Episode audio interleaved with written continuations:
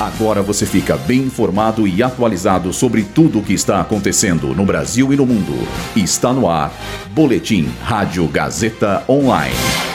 Brasil tem mais de 700 mortes por febre maculosa em 10 anos. Silvinei Vasque será o primeiro a apresentar depoimento na CPMI de 8 de janeiro. ONU afirma que há 110 milhões de pessoas deslocadas à força no mundo. Eu sou Luísa Borgli e essa é a segunda edição do Boletim Rádio Gazeta Online. Segundo o Ministério da Saúde, o país teve 2.157 casos e 753 mortes de febre maculosa entre 2012 e 2022. A doença é infecciosa, febril aguda e de gravidade variável. Contudo, vale ressaltar que ela não é contagiosa, ou seja, não pode ser transmitida de uma pessoa para outra.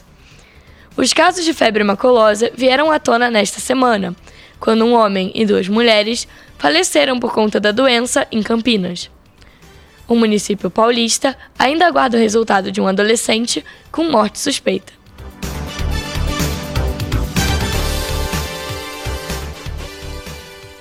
A CPMI do 8 de janeiro vai iniciar seus depoimentos na próxima terça, com o ex-diretor-geral da Polícia Rodoviária Federal, Silvinei Vasques. Ele é investigado pela PF por suposto abuso de poder político da PRF, em bloqueios realizados durante o segundo turno das últimas eleições presidenciais. Além de Vasques, a CPMI aprovou a convocação de mais 34 pessoas. Dentre elas, Anderson Torres, ex-ministro da Justiça e ex-secretário de Segurança Pública do Distrito Federal, e Mauro Cid, ex-ajudante de ordens do ex-presidente Jair Bolsonaro.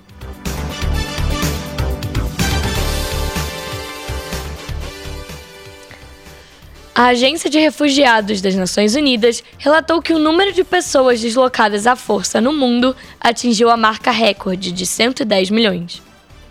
Nos últimos meses, quase 2 milhões de pessoas passaram a fazer parte deste número. Segundo o Alto Comissariado da ONU para Refugiados, o conflito no Sudão foi o principal causador dos deslocamentos à força neste ano. Contudo, cerca de metade das pessoas deslocadas à força são originárias dos três seguintes países: Síria, Ucrânia e Afeganistão. Esse boletim contou com roteiro de Luísa Borgli e Heloísa Rocha, suporte técnico de Agnoel Santiago, supervisão técnica de Roberto Vilela, supervisão pedagógica de Rogério Furlan, direção da Faculdade Casper Libero, Marco Vale. Boletim Rádio Gazeta Online. Rádio Gazeta Online. Você conectado.